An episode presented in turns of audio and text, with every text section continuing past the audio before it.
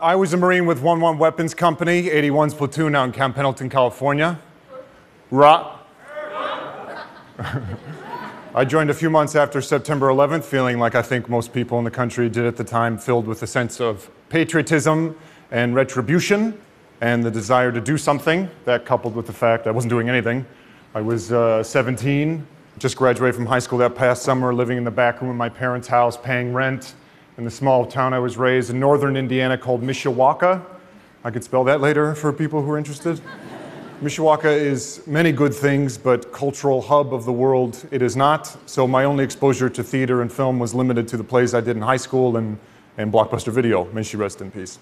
Uh, I was serious enough about acting that I auditioned for Juilliard when I was a senior in high school. Didn't get in, determined college wasn't for me, and applied nowhere else, which was a genius move. I also did that uh, Hail Mary LA acting odyssey that I always heard stories about of actors moving to LA with like $7 and finding work and successful careers. I got as far as Amarillo, Texas before my car broke down. I spent all my money repairing it, finally made it to Santa Monica, not even LA. Stayed for 48 hours wandering the beach, basically. Got in my car, drove home, thus ending my acting career. So, 17, Mishawaka, parents' house, paying rent, selling vacuums, uh, telemarketing, cutting grass at the local 4 H fairgrounds. This was my world going into September 2001. So after the 11th, and feeling an overwhelming sense of duty and just being pissed off in general at myself, my parents, the government, you know, not having confidence, not having a respectable job, my shitty mini fridge that I just drove to California and back, I joined the Marine Corps and I loved it. I loved being a Marine. It's one of the things I'm most proud of having done in my life. Firing weapons was cool, driving and detonating expensive things was great but I found I loved the Marine Corps the most for the thing I was looking for the least when I joined, which was the people. These weird dudes, a, a motley crew of characters from a cross section of the United States that on the surface I had nothing in common with. And over time, all the political and personal bravado that led me to the military dissolved, and for me, the Marine Corps became synonymous with my friends. And then, a few years into my service and months away from deploying to Iraq, I dislocated my sternum in a mountain biking accident and had to be medically separated. And for those who are never in the military, they find this hard to understand. But then being told I wasn't going to deploy to Iraq or Afghanistan was very devastating for me. It's a very clear image of leaving the base hospital on a stretcher, and my entire platoon was waiting outside to see if I was okay. And then suddenly I was a civilian again. I knew I wanted to give acting another shot because, again, this is me. I thought all civilian problems are small compared to the military. I mean, what can you really bitch about now? You know, it, it's hot someone should turn on the air conditioner. You know, this coffee line is too long. I, I, was a Marine. I knew how to survive. I would go to New York and become an actor, and if things didn't work out, I'd, I'd live in Central Park and dumpster dive behind Panera Bread. so I, I re auditioned for Juilliard, and this time I was lucky enough I got in. But I was surprised by how complex the transition was from military to civilian. And I was relatively healthy. I can't imagine going through that process on top of a mental or physical injury. But regardless, it was difficult. In part because I was in acting school. I couldn't justify going to voice and speech class, throwing imaginary balls of energy at the back of the room, doing acting exercises where I gave birth to myself while my friends were serving without me overseas. Um, but also because I didn't know how to apply the things I learned in the military to a civilian context. I mean that both practically and emotionally. Pr- practically, I had to get a job.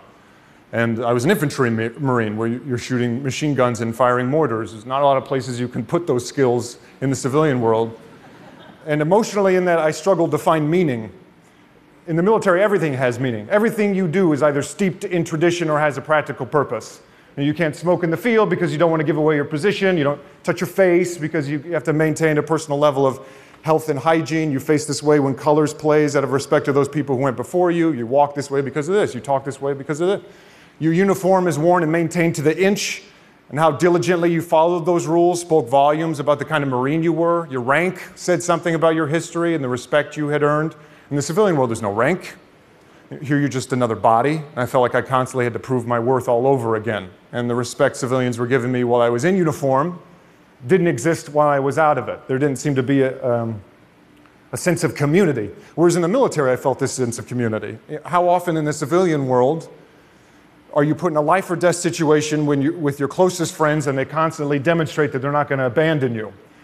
And meanwhile, at acting school, uh, I was really, for the first time, discovering playwrights and characters and plays that had nothing to do with the military, but were somehow describing my military experience in a way that before to me was indescribable. And I felt myself becoming less aggressive as I was able to put words to feelings for the first time and realizing what a valuable tool that was. And when I was reflecting on my time in the military, I wasn't first thinking on the stereotypical drills and discipline and pain of it, but rather these small, intimate, human moments, these moments of great feeling. Friends going AWOL because they missed their families, friends getting divorced, grieving together, celebrating together, all within the backdrop of the military. And I saw my friends battling these circumstances, and I watched the anxiety it produced in them and me not being able to express our feelings about it. And, and, the military and theater communities are actually very similar. You have a group of people trying to accomplish a mission greater than themselves. It's not about you, you have a role, you have to know your role within that team. Every team has a leader or director. Sometimes they're smart, sometimes they're not. You're forced to be intimate with, with complete strangers in a short amount of time, the, the self discipline, the self maintenance. Uh, I thought, how great would it be to create a space that combined these two seemingly dissimilar communities, that brought entertainment to a group of people that, considering their occupation, could handle something a bit more thought provoking than the typical mandatory fun events that I remember being voluntold to go to in the military all well intended but slightly offensive events like win a date with a San Diego Chargers cheerleader, where you answer questions about pop culture. And if you get it right, you win a date, which was a chaperone walk around the parade deck with this, you know, already married, pregnant cheerleader. And nothing against cheerleaders. I love cheerleaders. The, the point is more how great would it be to have theater presented through characters that were accessible without being condescending? So we started this nonprofit called Arts in the Armed Forces where, where we tried to do that tried to join these two seemingly dissimilar communities. We, we pick a play or select monologues from contemporary American plays that are diverse in age and race, like a military audiences, grab a group of incredible theater trained actors, arm them with incredible material, keep production value as minimal as possible no sets, no costumes, no lights, just reading it, to throw all the emphasis on the language and to show that theater can be created at any setting. It's a powerful thing getting in a room with complete strangers and reminding us uh, ourselves of our humanity and that self expression is just as valuable a tool as a rifle on your shoulder. And for an organization like the military, that prides itself on having acronyms for acronyms can get lost in the sauce when it comes to explaining a collective experience. And I can think of no better community to arm with a new means of self expression than those protecting our country. So we've gone all over the United States and the world, from Walter Reed in Bethesda, Maryland, to Camp Pendleton to Camp Arifjan in Kuwait to USAG Bavaria, on and off Broadway theaters in New York. And for the performing artists we bring, you know, it's a window into a culture that they otherwise would not have had exposure to. And for the military, it's the exact same. And in doing this for the past six years, I'm always reminded that acting is many things. It's a craft, it's a political act, it's a business, it's um, whatever adjective I guess is most applicable to you, but it's also a service. I didn't get to finish mine. So, whenever I get to be of service to this ultimate service industry, the military, for me, again, there's not many things better than that. Uh, thank you.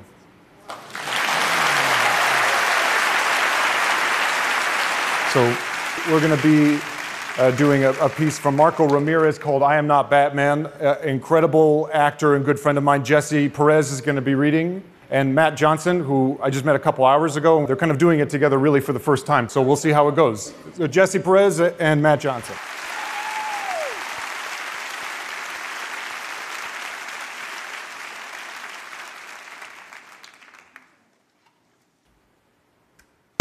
It's the middle of the night and the sky is glowing like mad radioactive red. And if you squint, you can maybe see the moon through a thick layer of cigarette smoke and airplane exhaust that covers the whole city like a mosquito net that won't let the angels in. And if you look up high enough, you could see me standing on the edge of an 87 story building. And up there, a place for gargoyles and broken clock towers that have stayed still and dead for maybe like a hundred years. Up there is me. And I'm freaking Batman. And I got Batmobiles and Batarangs and freaking Bat caves like for real. And all it takes is a broom closet or a back room or a fire escape, and Danny's hand me down jeans are gone. And my navy blue polo shirt, the one that looks kind of good on me but has that hole on it near the butt from when it got snagged on the chain link fence behind Arturo's, but it isn't even a big deal because I tucked that part in and it's like all good. That blue polo shirt, it's gone too. And I get like, like transformational. And nobody pulls out a belt and whips Batman for talking back or for not talking back. And nobody calls Batman simple or stupid or skinny. And nobody fires Batman's brother from the Eastern Taxi Company because they was making cutbacks neither. Because they got nothing but respect. And not like afraid respect, just like respect, respect. Because nobody's afraid of you. Because Batman doesn't mean nobody no harm. Ever. Because all Batman really wants to do is save people and maybe pay abuela's bills one day and die happy and maybe get like mad famous for real. Oh, and kill the Joker. Tonight, like most nights, I'm all alone and I'm watching and I'm waiting like an eagle or like a, no, yeah, like an eagle. And my cape is flapping in the wind because it's freaking long, and my pointy ears are on, and that mask that covers like half my face is on too. And I got like bulletproof stuff all in my chest so no one can hurt me. And nobody, nobody is gonna come between Batman and justice. From where I am, I could hear everything. Somewhere in the city, there's an old lady picking styrofoam leftovers up out of a trash can, and she's putting a piece of sesame chicken someone spit out into her own mouth. And somewhere there's a doctor with a whack haircut and a black lab coat trying to find a cure for the diseases that are gonna make us all extinct for real one day. And somewhere there's a man, a man in a janitor's uniform, stumbling home drunk and dizzy after spending half his paycheck on 40 ounce bottles of twist off beer and the other half on a four hour visit to some lady's house on a street where the lights have all been shot out by people who'd rather do what they do in this city in the dark. And half a block away from Janitor Man, there's a group of good for nothings who don't know no better, waiting for Janitor Man with rusted bicycle chains and imitation Louisville sluggers. And if they don't find a cent on him, which they won't, they'll just pound at him till the muscles in their arms start burning, till there's no more teeth to crack out. But they don't count on me. They don't count on no dark knight with the stomach full of grocery store brand macaroni and cheese and cut up Vienna sausages. Because they'd rather believe I don't exist.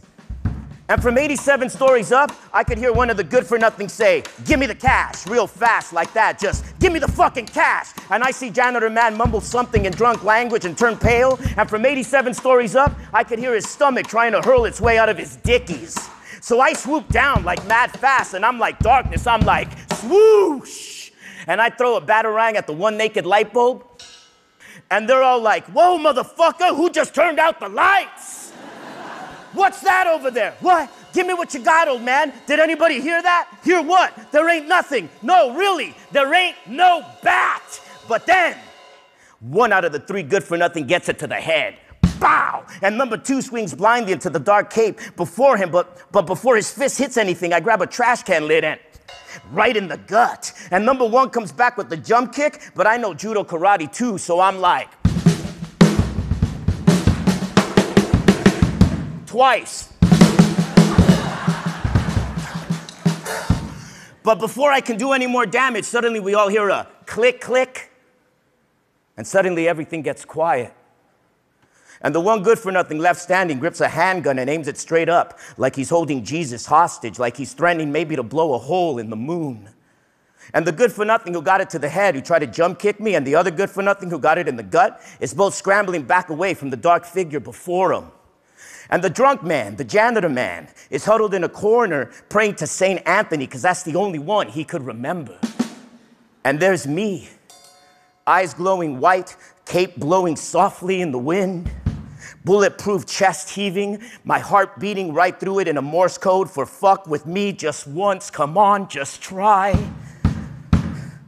And the one good for nothing left standing, the one with the handgun, yeah, he laughs and he lowers his arm and he points it at me and gives the moon a break. And he aims it right between my pointy ears, like goalposts, and he's special teams.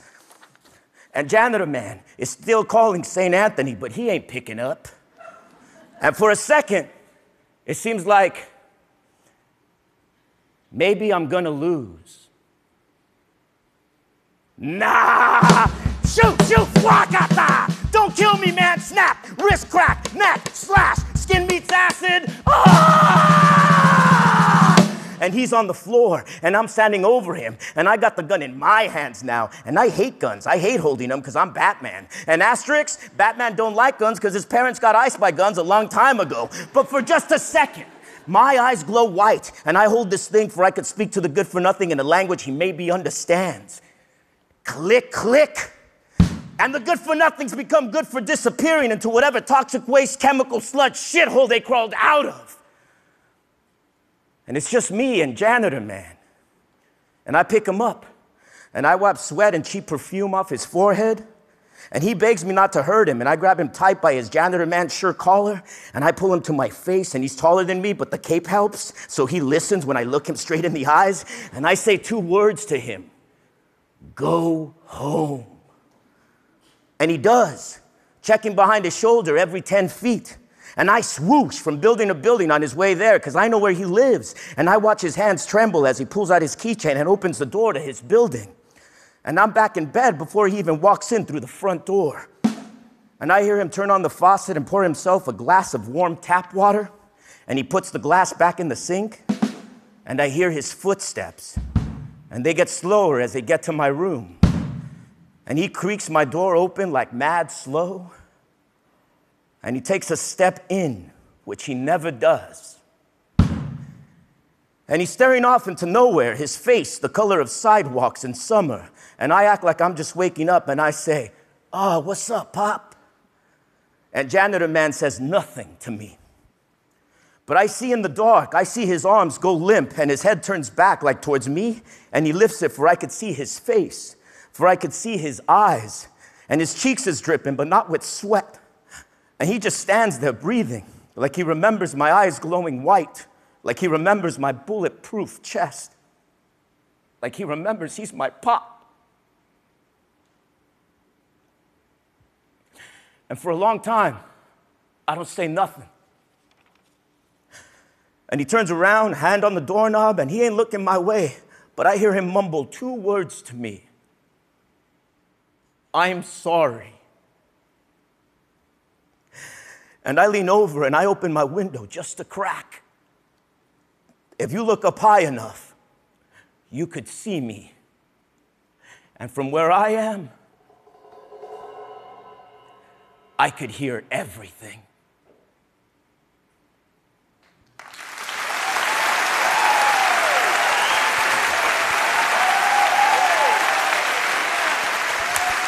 Thank you.